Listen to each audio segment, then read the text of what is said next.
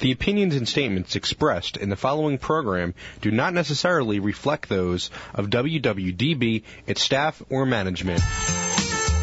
Inspirational women are increasingly popular in the news and media, but many go unheard and their stories are never told. Women to Watch with Susan Rocco captures the stories of many women who truly make a difference. Women to Watch is the vehicle for developing new leaders, encouraging younger generations, and in building self-esteem for future entrepreneurs. Good afternoon, everyone, and welcome back to another week of Women to Watch here on WWDB Talk 860. My name is Sue Rocco, and I want to give a couple quick show notes before we get started. One is if you would like to join the conversation and call into the show, we would love to hear from you. You can do that by dialing 888 329 3306. And also, please check out our website at womentowatch.net. That's women, the number two, watch.net for all our show updates. Um, I'd like to give a thank you to Holy Redeemer Health System, as always, for being one of our core sponsors. And I'd also like to uh, make an announcement that we will be bringing on a new sponsor to the show. Her name is Jocelyn Ewert, and Jocelyn is the founding principal of Financial, or excuse me, Entrust Financial, um, and she will be an ongoing contributor to the show as well. So I want to say thank you to Jocelyn. Um, I am very happy to have a guest with me in the studio this afternoon, and also our uh, weekly um, contributor, Dr. Beth Dupree, who's joining us from the hospital, just fresh out of the OR. Uh, our guest this afternoon will be Beth Weinstock, and Beth is a psychologist and principal at the Resiliency Group uh, here in Philadelphia, and her work focuses on her private practice as well as leadership consultancy, uh, with a focus on women in particular. So um, I'm real excited to have her with us today, and we have a lot to talk about. But I want to welcome Beth to the show. She's joining us This from our hospital Which- studio. Which which Beth? This Beth. Yes, Oh, Dr. Beth so. Beths today. Oh my God. What a day. How are you guys doing down there? We're doing great. I'm looking out the window and it's looking not so pretty as it was last week, but um, that's okay. It was uh, it was awfully chilling cold, like the uh, the wet cold, which I don't like. I, I don't mind dry cold. I can handle all of that, but the wet Yeah. cold is awful. It is awful. Awful, awful, awful. Only a couple days of it, and then we're going to get a beautiful rest of the week. I know, and I had I ate too much turkey over the weekend, I think. But it was a wonderful holiday. My boys were home. Were you with your kids? Oh yes, we were. My my children were home, and we had 35 for Thanksgiving at my sister-in-law's. You know the big family had we have. I had four. I had four, which was wonderful. That's which is like the least I've ever ever had in my entire life. That sounds really wonderful and relaxing and calm. It was it was amazing, and we you know we kind of hung out. Tommy only came home for two and a half days, which was fabulous. But uh, it's just nice to have your family together and kind of hang out. And we went uh, go karting at uh, uh, Speed Raceway in Horsham, and I got to see my son's go karting skills, which uh, was kind of funny because you know, all those years of college and that expense and, and uh, what you have to show for it is your kid finishes as the ninth fastest time at that raceway and he's, he's never been there before. And Oh. so I was like, that is something to be really proud of, you know, Yeah. as my, the, the mom racer that I am. So, do you worry at all, or do you just cheer him on? No, I was racing with him. I was, I was driving a car at the same You time. were- Are you kidding? I'm Of course you were. impressed. it actually it's something I um I want to I want to take some of my um, management team there because you can really build great team relationships through stuff like that because you know it's not I mean the the cars are the, they're um, they're electric go karts they're fast but it's not it's not like you're out on um, a racetrack in the in bad conditions. You're you're in helmets you're in great little cars. But the cool thing is that it, it's about it's about teamwork and, and learning. You know you have to follow the rules. If they flag you that you're going slow you've got to move over and let the other guy pass. And there's there's a lot to learn. I mean it's it's a really good team building um, experience. So I'm going to be interested in getting getting Beth's take on that because it's on it's on my bucket list because this raceway place has a phenomenal um, a, uh, a like a business meeting place and I'm like what more fun place to try to build a team than taking them outside the health system and doing something fun so it's uh, it's on my bucket list for uh, for the near future for the first quarter of 2016 so That's great. Have you shared that news with them? Because now you, you're No. going to have to do it. Well, they're going to hear it. I hopefully they're listening. I, I think my staff is still, most of my staff is still in the operating room, but uh, this is going to be some of my um, male physician leaders because it's a, it's a whole new relationship I have. I told you, you know, now that I'm in a, in my new role in the health system, I have a lot of men that I work with and that now report to me, so to speak, and to try to, you know, really build these strong relationships. I think, you know, and racing is kind of, it, it's it's much more of a guy sport than than women. There are way more male racers than there are women, Mm-hmm. but I think it's a great way to kind of break that ice. So I'll, I'll be interested to uh, to get Beth's take on that then. But I, listen, before we forget, tomorrow night, December first. Yes. Um, I think you remember when I came back from the Integrative Medicine Conference, I was raving and ranting about this phenomenal naturopath, Dr. Lise Alschuler. I am going to be a guest on her show called Five to Thrive with Lise Alschuler and Karolyn Gazella, and it's tomorrow night. I, I've tweeted out the, uh, the the information. It's, it starts at live at seven o'clock, and we're going to talk about the um, topic that I call the cliff uh, or what happens after cancer treatment's completed.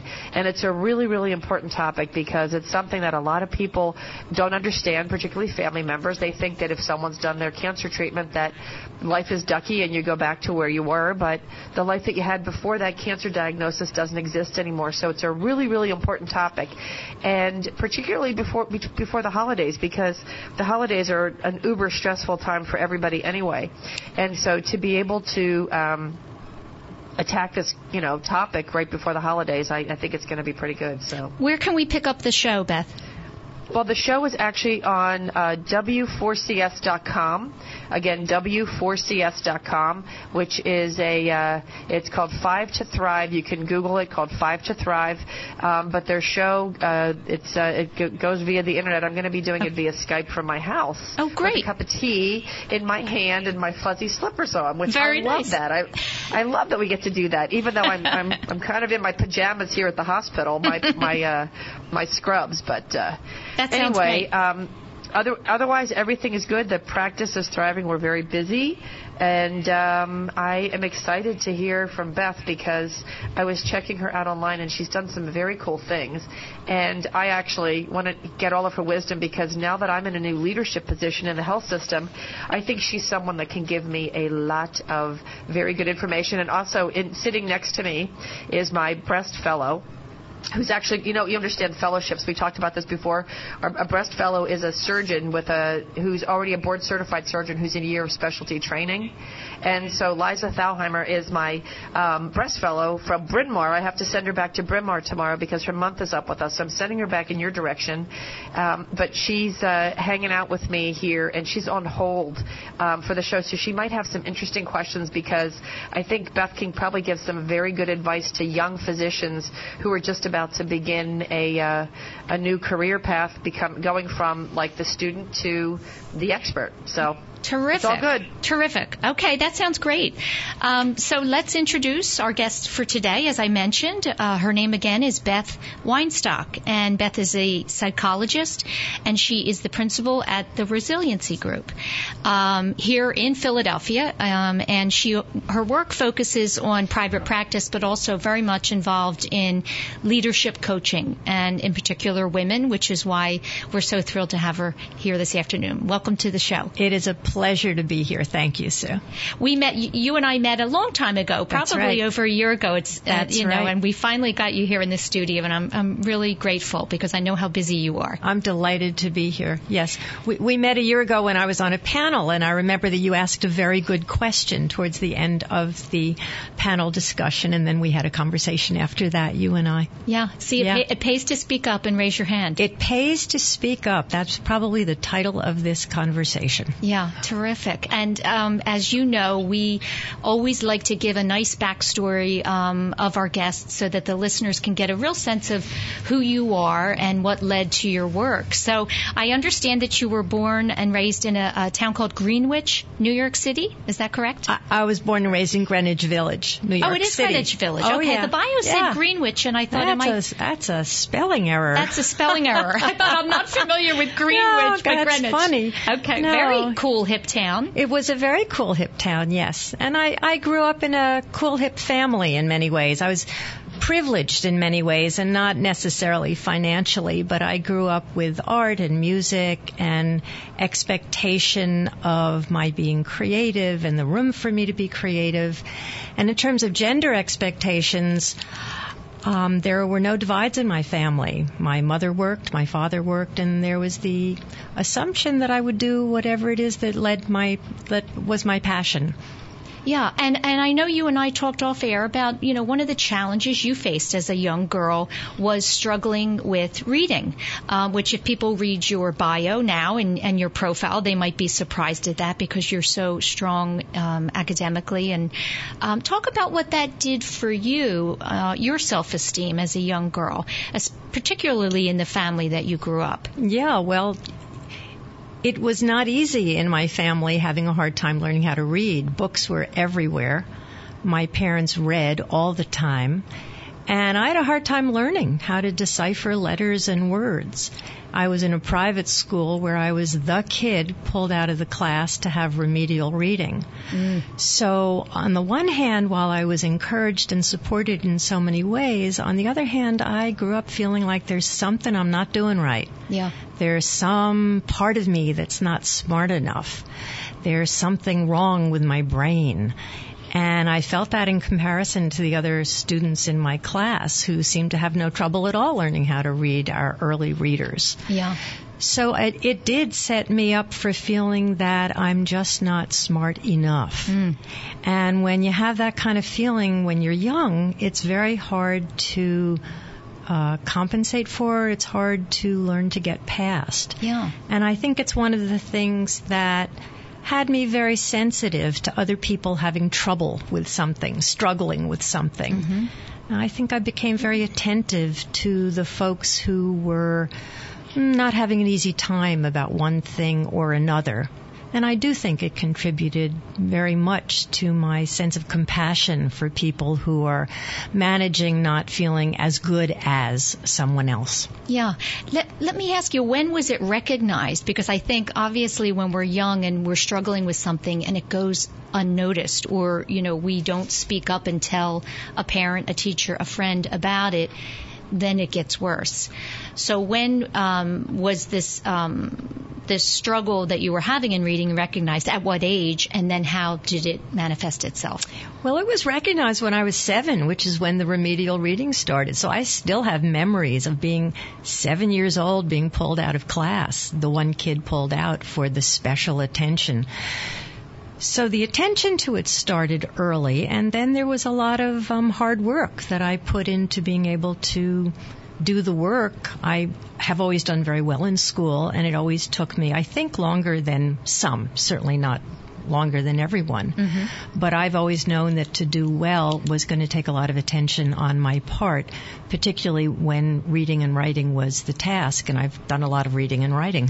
You have, you have. have. and I, yeah, I find it so interesting that that would have been your particular struggle as a young girl, mm-hmm. um, and yet you did go on to receive a bachelor's degree, a master's degree, and a doctorate um, in psychoeducational processes, which That's I'll let right. you explain yeah. Exactly what yeah. that is. Yeah. So I, I do want to know what was the motivating factor behind your academic drive, and did it directly connect to those struggles as a young girl?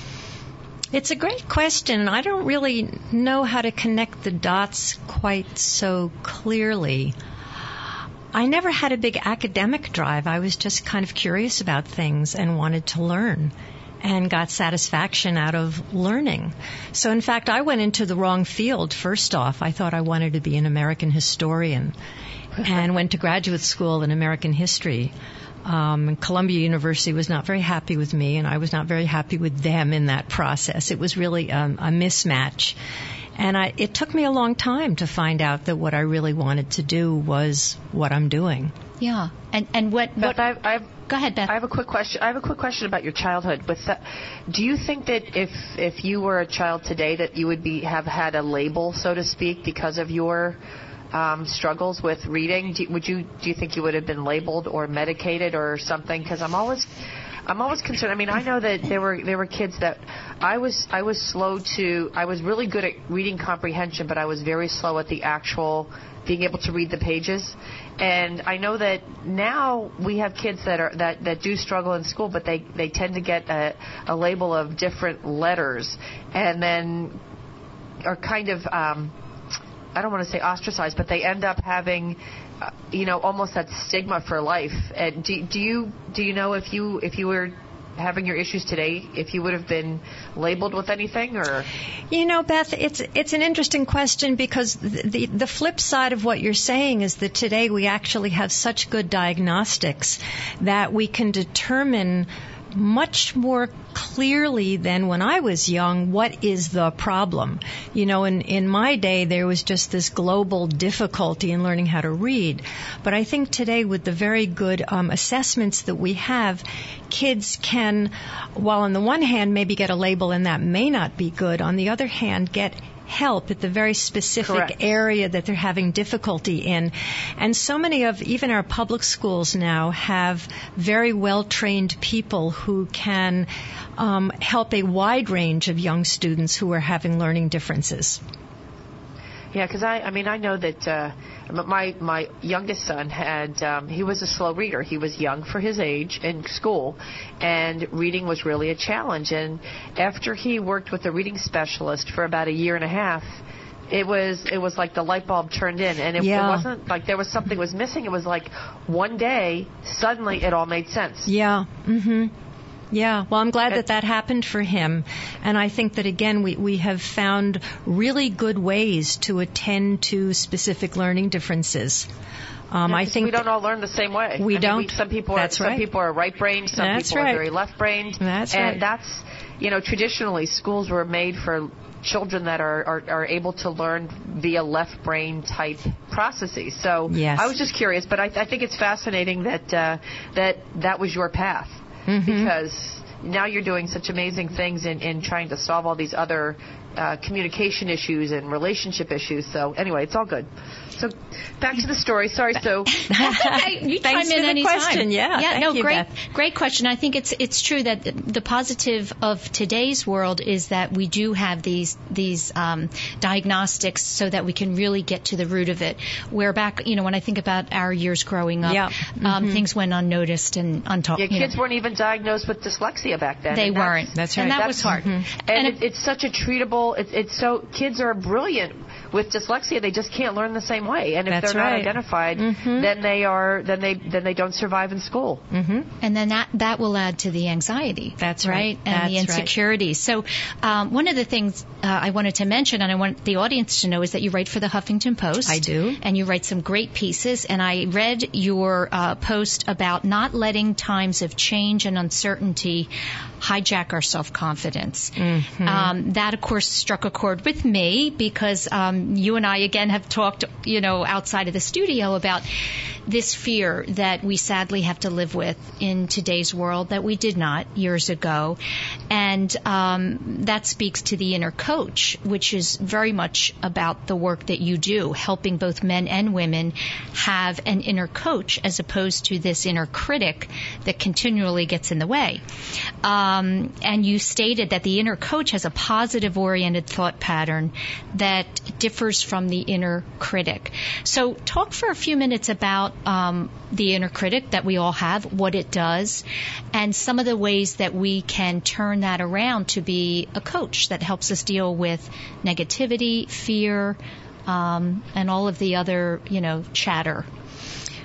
Well, I think that many of us have an inner voice that says things like, I'm just not smart enough, or I'm not good enough at this, or I'm not pretty enough. For women, it's often I'm not thin enough, or I'm not, for men, it's not I'm buff enough, or I'm not going to be able to get that project done because nobody will ever believe in what I have to say. There are many different ways that an inner critic speaks to us. Sometimes it's about worry. There's the worry that, well, what if I go for that job interview and I don't get it? What what if they don't like what I have to say? What if that group doesn't invite me back after I've been there the first time? There are multiple ways that we have kind of uh, fear and negativity worrying and self-criticism. Some of us hear it in the form of I'm so stupid. Some of us hear it as a voice that says you're just not good enough. And not, not everyone has the same degree of negative self-talk. But when we have negative self-talk, it's really important to be able to hear it and identify it. Because one of the things that happens that's so insidious is that if we have a strong negative self-talk, a negative inner voice, it can be so so frequent in our mind that we don't even begin to hear it anymore. And in order to reverse it, in order to counteract it, we have to get clear about what it is that we're saying to ourselves. Once we can hear what we're saying, we can develop the voice of an inner coach. My work partner and I, Dr. Jane Shure, at the Resilience Group, we call this creating an inner coach stronger than the inner critic. Once we can hear the negativity, we can say, oops, I just heard it. Stop. Is there another way to think that thought? Is there another prediction that I could make about that? Once I hear myself saying, oh, they'll never like my proposal, I can go, wait a minute. Why did I say that to myself? I can stop that thought and say, well, there's the possibility that they're going to accept my proposal. And we can begin to shift the patterning. The negative is patterned. For some of us, certainly for myself, it comes from childhood. And those patterns from childhood are very embedded in our brain. Beth, you know much about this in terms of oh, pattern, yeah. brain patterns.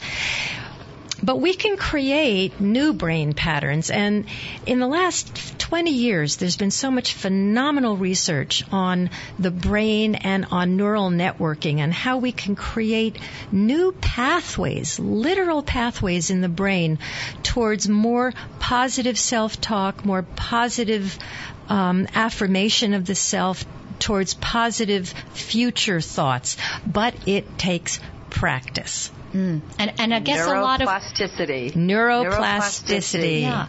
Um, and, and I guess a lot of work to determine where these negative thoughts originated from. Isn't that equally as important to being able to kind of train them and it, manage it's them? certainly a very important part. So, yes, it's important to know if I came from parents that were particularly critical, it's like, oh yes, I've internalized their voice. I'm being critical because that's what I heard growing up. Or if we've had experiences in which we have not been successful in one way or the other, we may have that voice very profoundly. So yes, it's important to know where the negative pattern came from. But equally and even maybe more important is to recognize the negative pattern and choose to interrupt it and practice a new way of speaking to ourselves. You know, it, it, it, I'm, as a psychologist, I'm a believer absolutely that it's important to know where our issues come from. But if we only know where they come from and don't do anything differently about it, we may not change. And Right. the fabulous new info from neuroplasticity, thank you Beth for mentioning that wonderful word, is that we can shift the patterns if we pay attention. You know, I'm I'm um, I'm an adult learner of taking the piano. So I'm one year into practicing new girl. patterns with my fingers and it's mind blowing how hard it is. But it's also amazing that if you practice, things change. Things shift. So I'm playing things now I wasn't able to play a year ago. And I've learned to say things to myself in my mind differently than the way I would have said them to myself myself 20 years ago. Mm-hmm. There's a lot more self-support and self-encouragement in my own self-talk than there used to be. So since I know I've changed with practicing, I know other people can change with practicing. And that's the work that um, my partner and I, Jane, uh, Jane Shure and I do when we work with groups of people, is helping them get clear about the negative mind messages, how we can interrupt them, and what the practice looks like. And then doing that with them. I tell my patients all the time that their thought forms and beliefs, what they say, what they think, um, dictates a lot of times how our immune system responds as well. And, you know, if you identify yourself as a cancer victim or as a cancer patient instead of someone who may have had cancer who's now healthy, whole, and complete and healed, it's a very different mindset. Yes. Yes, we, we, we, we need to be attentive as well to those belief systems that we have about ourselves. You know, if we believe that we're only going to fail, and Beth, you're saying if you believe that you're only the victim of an illness, if that's the belief system, it will determine a lot of how you feel about yourself and how you see yourself in the future. So a lot of the work is also about getting clear about what have I been, been believing about myself and is it accurate? Do I need to challenge this negative belief that I've had? And would you say that we are continually, if, if, as you mentioned, you've come to some realizations of your own later in life, that we are always continually getting better with this um, positive mindset over a negative. Uh, in other words, we won't get to a place where we've fixed it, is my guess. Is that true?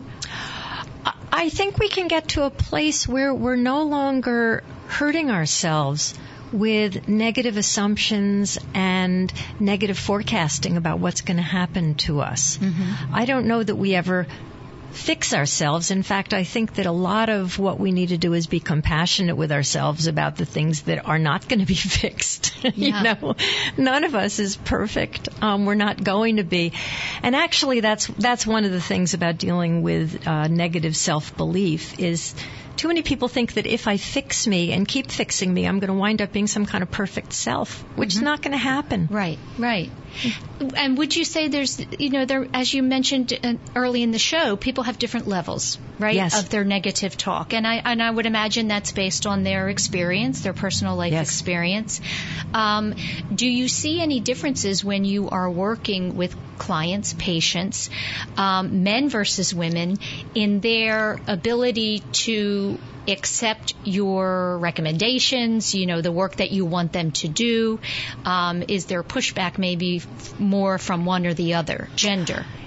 Yeah, it's an interesting question, Sue. I actually don't experience any more resistance or pushback from men. I think that women are quicker to know that they have negative self-talk going on. When I meet women and I say what I do is I help women create an, an inner coach stronger than their inner critic, they smile. They go, "Oh yeah, I need that." that sounds great. And I say, "I need that too." Sign me up. yeah, right. sign we all me need up. that. Right. Yeah. I think fewer men resonate to it, though I don't know that they have any less an inner critical message system. It sits differently, I think. Mm-hmm. And they are less apt to be talking about it mm-hmm. with each other. One of the great things about women, I think, in my experience, is our willingness to share what some of these struggles are. And I think that men, by and large, have a harder time sharing what's in their own way. Yeah, and that, gosh, that's a whole other topic, isn't it? Why? That's because they're in their cave most of the time. their cave. Where they're safe with their emotions in their cave. Right, right. Well, I think we, the three of us probably have experienced, you know, just men not being as willing to discuss these types of topics because it might point to um, something that needs fixing. Uh, women are more apt to, to want to try to fix problems and want to be better, and men seem to want to just kind of go out and do their job every day and not really. And again, I'm totally generalizing, but not talk about feelings and you know emotions. I think as a generalization that, you know, that's true. Interesting, lately in my practice, I have a number of men who are just so eager to be learning and to that's be great. taking recommendations and to expand their lives. So I think the generalization's accurate, but it's certainly not accurate all the time because it's just been thrilling to work with the men that I've been working with lately. Yeah, that's great yeah. to hear. I yeah. want, we're going to take a quick break for our sponsor. When we come back, I want to talk about your women's leadership works. Great. And the and the leadership work you're doing with both men and women. We will be right back.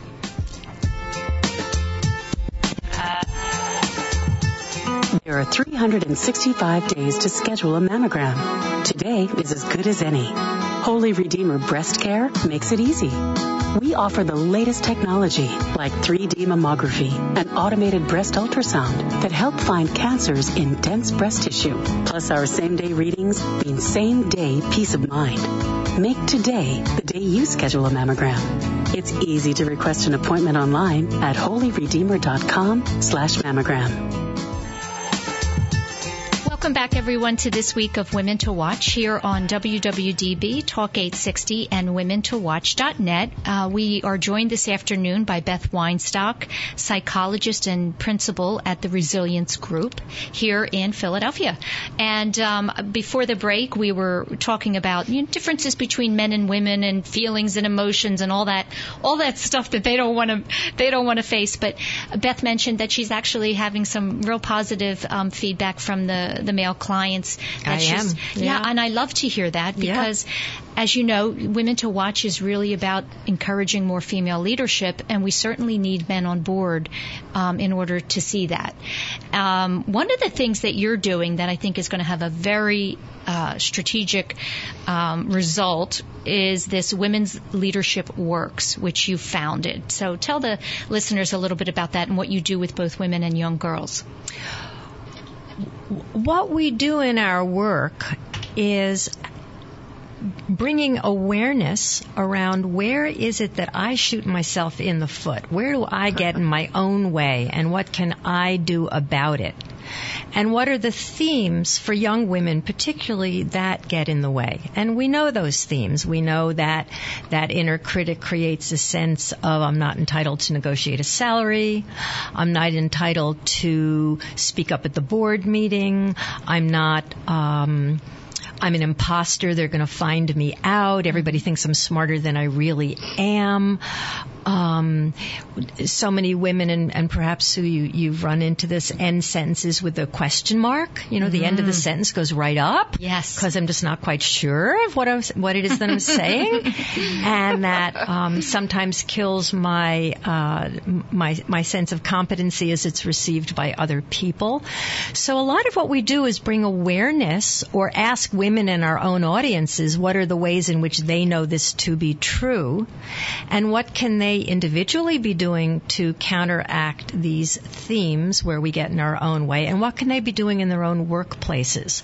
So some of the time we'll be asking people what is it that goes on in your workplace that you know is positive towards supporting women having their voice heard and women in leadership and have that be shared so that people can learn from one another. There certainly are some very good things going on in different organizations mm-hmm. that are supporting women's leadership. Yes. And then again, we work on how are you going to develop your own inner coach to be stronger than your inner critic? Where are you individually needing to track for yourself where you um, hear your negativity and shift it around? And that that's work that we do. Um, in groups. We do it with, we've done it with many young uh, college women's groups, which is great, getting young women before they go out into the work world full time to be aware of these themes so that they can be prepared when they walk into the workplace and not shoot themselves in the foot. Right. You know, I th- I think that's so critical. Getting to to, you know, we say women. We're we're talking about women, Young women. but if we Mhm. can begin to give the right messaging to young girls, you That's know, way before, I think it's, we're going to see a big change. That's right. And interestingly, and the good news is that there are many college campuses that are bringing in programs like ours to be supporting women so that there are more women leaders once people are getting out of college. So Beth, I'm, I'm uh, interested in your experience with the young female docs because I think that they're really up against a lot of these issues in traditional medicine. Well, I'm, I mean, I'm very fortunate because uh, I get to train many different young physicians every year, and I will say the majority that come through our practice are women because most of the surgeons going into um, surgical breast oncology are women. And what's interesting is. Uh, seeing the kind of the transition from residency is a is kind of a um, I don't want to call it a safe haven, but it, it's five years of this practice of you're you're on this treadmill going through residency where every day is like really survivor. You, like you're you're just trying to survive. And when we get them in their year after their residency, in their year of learning how to be, you know, a, a skilled breast cancer expert, they're kind of transitioning into this whole new place where they don't have to be as potentially as um, one of the guys as they were in residency. They get to start feeling um, who they who they are in their soul again. They get to start bringing aspects of healing back into the healthcare, um, and it's not just about you know doing the cases and doing the surgeries.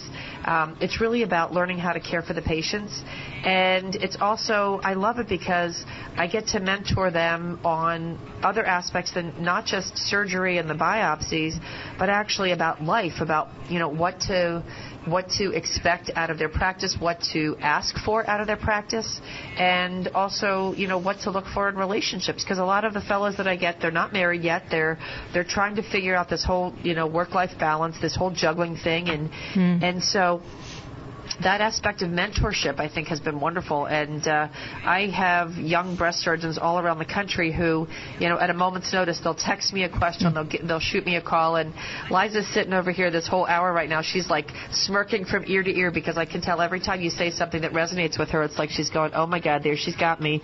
My inner, my inner, yes, I'm I'm this good, and then you have a bad case, or you can't find the sentinel node, and you think, "Oh my God, I'm going to be in practice by myself, and this is going to be just me," and it's really about we're, we're problem solvers. Surgeons are problem solvers. And so for these young surgeons, being able to help them to build the self-esteem, to be able to go out and practice and do what they do really well, which is number one, we're healers. We're all healers helping women and men on this journey with cancer. And number two, we're all very skilled surgeons. And, you know, some of us, I've been doing this 27 years, and if I can't do something and make it look easy, I shouldn't be doing it. you know, 25, 26 years experience. And so it can be frustrating, but it's also, like today, you know, uh, Liza got to learn little, just little nuances. She's probably done a million infusion ports in her life, but watching me, like watching a technique that she can take those pearls away, like to me, that is the greatest gift. That's why I love training these young surgeons because I didn't have that. I left surgical residency, came out in private practice, and I did not get that that gift of having that that kind of that bridge and that mentor. And so I think, you know, and like Sue does, Sue is a mentor for a lot of other young women going into the communications and where where we can give that gift of our, you know, our personal experience and and say, listen, I was there. I felt the same way. Validating those um, feelings of insecurity yep. and the mm-hmm. oh my God, July 1st, like people are going to come in and suddenly I'm the expert. And so I um, I think that uh, it, it's neat because we're at a different place in healthcare now than than when I finished 25 years ago. There's no longer this mystique that you have to just go and and you know cut your teeth yourself. Like we really want our young surgeons to come out and feel confident. And if they have questions, it's okay to call and ask. It's great to ask for help if you're in the operating room and you and you don't, you know, you, you don't have to be the world's expert on day number one. You just have to be competent and you have to know your limitations. And um, we're not going to finish somebody in a, in a fellowship if they're not going to be, you know, skilled enough to go out. So I uh, I'm trying to get Liza a job with one of my former residents down in Washington. Nancy uh, Nancy Marcus is a great breast surgeon in Washington, and uh, she's looking looking for a partner, so I told her, I said, I'm going to hook Liza up with her because I would not send somebody to a friend of mine that I wouldn't hire myself. Does Does Liza have a question for Beth? She's actually on the phone. You can get her on the phone because Beth Weinstock. I, I I'm saying that you, Beth Weinstock, so you know that it's yeah. not Susan yeah. talking to you. But um, Liza is. Uh, can they turn her on so she's actually live? Well, you know she's what she can do? She can line. call the list. She can call the. She's on it. Oh, she's on. She's on okay, it. I'm here. Hey, there she is, Liza. Hi, Liza. Hi. Hi. Welcome to the show. Thank you. So great to have you. And um, yeah, feel free to, to speak Yeah. directly to Beth and ask her some questions.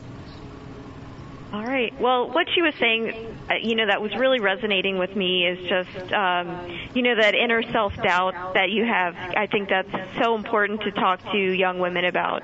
I think, especially being a female in general surgery, I, I, where I trained, uh, it was mostly men, so it's been pretty, pretty nice to be out here with Dr. Dupree's group. I'll you bet, know, where it's yeah. all women. I mean, she's been a great mentor, so I'll be sad when my month is over today. Liza, Yeah. can I interrupt for one second? Can you turn your radio down or off because we're getting a, an echo? You know what? It's got to be my microphone. Okay. Go ahead. Yeah, well, you certainly have a gift in working with Beth, and hopefully, then when you are in the position to mentor other people, you're going to be giving the same gift, and it changes the culture, I think, wherever we are when we experience someone who is such a nurturing, excited, and enthusiastic helper in the process of your own development. I've been gifted in having that in my career, and you're being gifted this month. I hope next month is gentle for you when you don't have Beth around. that will be the test, right? yes. But you well, know, I'm, I mean, I'm lucky. I'm at Bryn Mawr uh, the rest of the year, so I, I also have great mentors there as Great. well. It's just it's nice to be with with women for a change. Yeah, I'll bet. And you know what we're really doing? We're, we're beginning to talk about women supporting other women and validating the fears and the worries and the am I ever going to make it and am I going to be good enough? And to hear from our teachers and our mentors, of course you're going to be good enough. That's, uh, that's part of the process is doubting sometimes, but you're going to get there and to be pointing out all the positive things. Because one, you know, one of the things when we're serious about being competent is we tend to get glued to negative criticism so that we can get better, so that we can fix ourselves and become more and more competent, as if the only important feedback is the negative feedback. Um, I, I certainly have been there myself. It's like, well, tell me what else I can do well. Tell me what else I could fix. Tell me what else. What at the end of the interview, I'll probably ask Sue what I could have done better at the interview. You know, and I think we need to all get better at knowing what we do well, at being able to present our strengths, to believe in them, and to take in compliments that we get, to to take in the accolades that come our way, rather than only look at the what have I not done well enough at that I can get better at. I think in some regards that's a, a human thing, but I think women tend to do that more than men. And we need to get better at having Velcro for all the good feedback, not just Velcro for the commentary about how we can be doing something better than we are. Mm.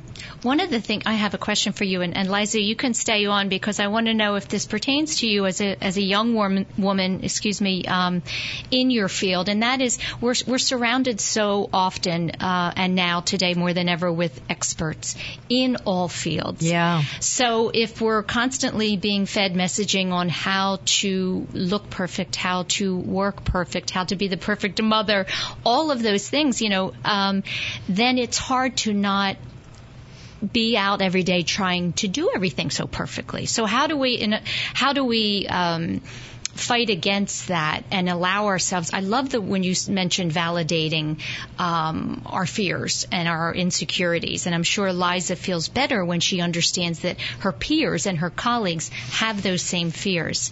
But how do we, in a world where we're being told how to do everything so perfectly, uh, still have that positive mindset? Well, I think we have to share our failures more often with one another. You know, the We things do, that yeah. don't that don't go well, and that's part of why I said Columbia didn't like me and I didn't like Columbia. You know, I, I um. I didn't do well in a graduate program that I was not well suited for. I can call that a failure. At the time, it felt like a terrible failure, but the fact is, it was all wrong for me. It wasn't a good fit. It wasn't a, a, good. Well, it felt like a failure, and it wasn't a good fit. You're exactly right.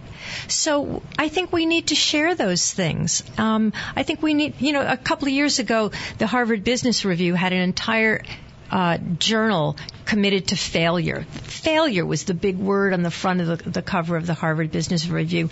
And increasingly, business people are talking with each other about the things that didn't go right, what they learned from it, and moving on to their next success. And I think that when we share what hasn't worked, we learn a lot in addition to then what we can um, put into our next efforts and believe that simply because one thing didn't work, another thing might. And that's part of the positivity thing. That if we can have more of a positive mindset about who we are and what our strengths are, we can also accept the things that we're not good at. We can accept the things that don't fit for us and opt for the things that do. Yeah. Uh, and I, you know, I'm hoping that Liza, you know, speaking about mentorship, receives these kind of messages from doctors like Dr. Dupree, where she is not kind of out there all alone, you know, putting the pressure on herself, which I think Yeah. a lot of young people do today. It doesn't always come from, you know, uh, the people that are raising them or family. It often comes from within the pressure to do everything so well. Yes. Yeah, and perfectionism is, you know, the enemy of the good. Hmm. And I, I think we all need to pay attention to when we're being perfectionistic.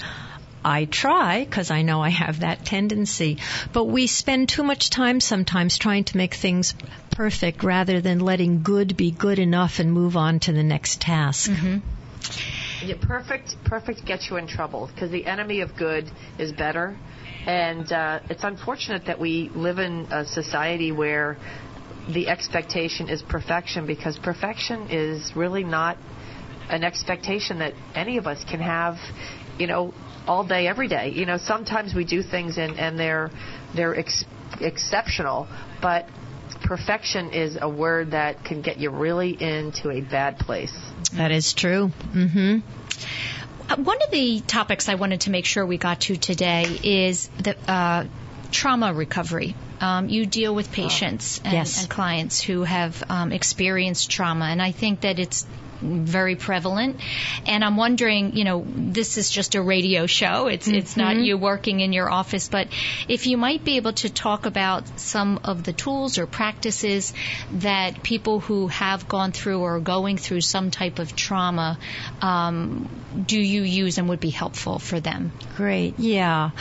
Well, in my private practice, I do work with a lot of people who've experienced different kinds of trauma, from abuse to the trauma of a car accident or the trauma of a sudden loss of a loved person. It's really important, and Beth, I hope you'll chime in with this, that we pay attention to our nervous system. Because trauma is really about the body, mind body's inability to manage overwhelming circumstances. When we can't manage what's overwhelming, we, we go into um, overload in our nervous system and we experience what doesn't feel normal. We experience tremendous fear or shutdown or depression or high anxiety.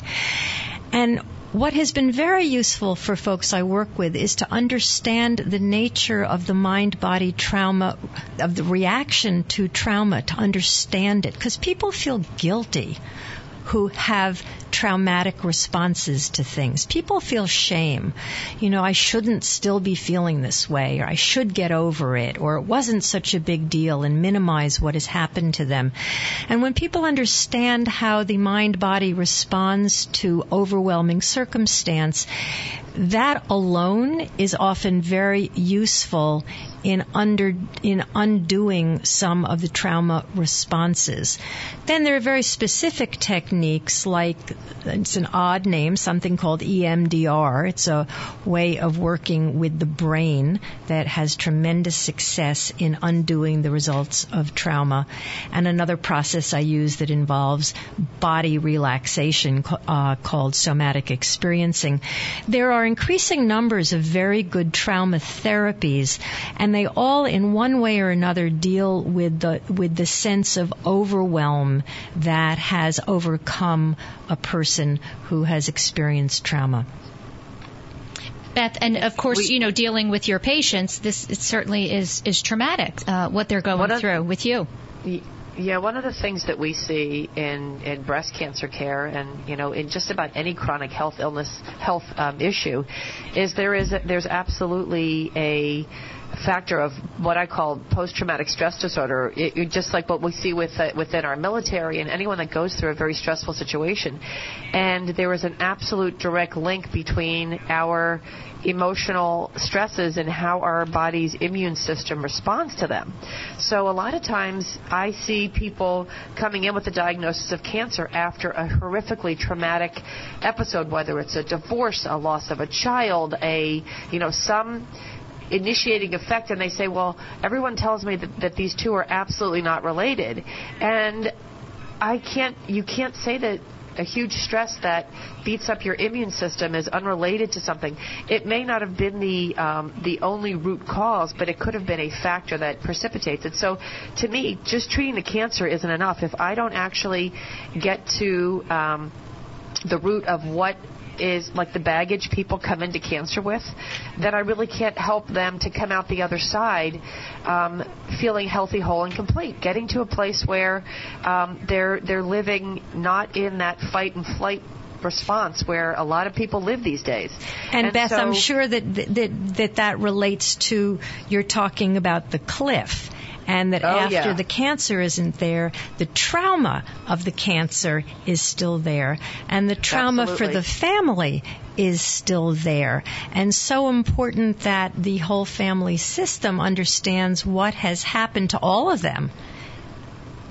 Correct, and it's the you know to me I, I tell my patients all the time you know I would be the best surgeon on the planet if I could skillfully cut out fear when I cut Yeah. out cancer mm-hmm. Yeah. because fear is that one aspect of cancer that the scalpel cannot take care of. Yeah. And it's the one thing that, you know, I, I learned in my residency, you know, nothing heals like cold steel, to cut is to cure. And I got great technical surgical skills, but I think one of the things that our fellows learn when they come to us is that the surgery part that we do in the operating room is the easiest part of cancer care.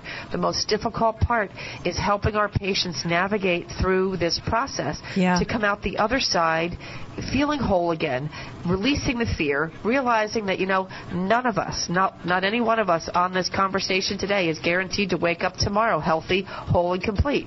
You know, we are we are all living, you know, every day is a gift.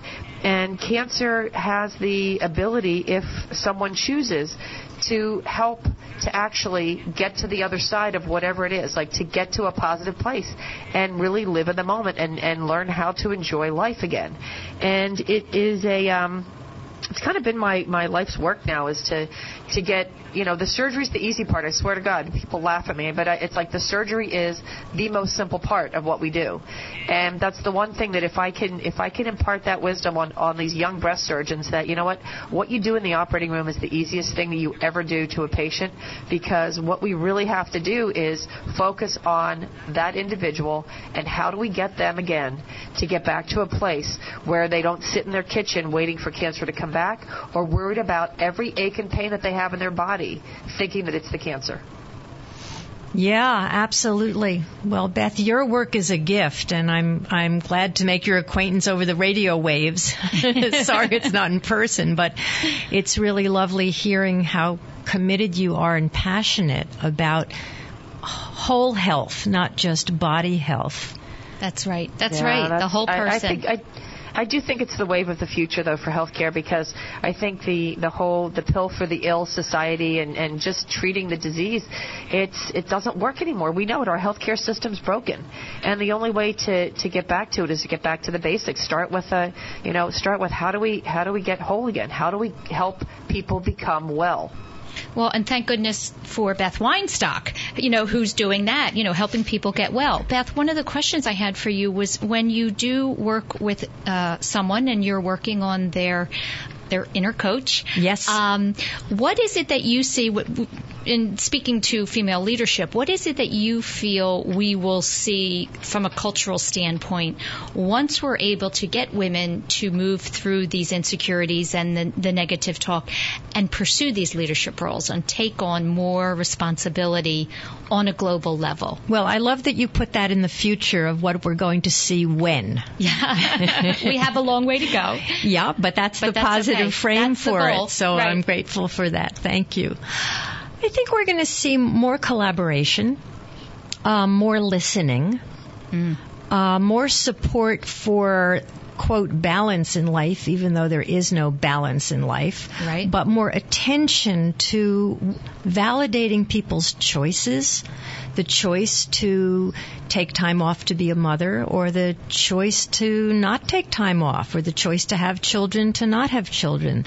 Um, I think that we'll see more permission for bringing children to work where it's appropriate, where there's daycare, where there's more flexibility, where there is both maternity maternity and paternity time off so that infants can experience their parental care.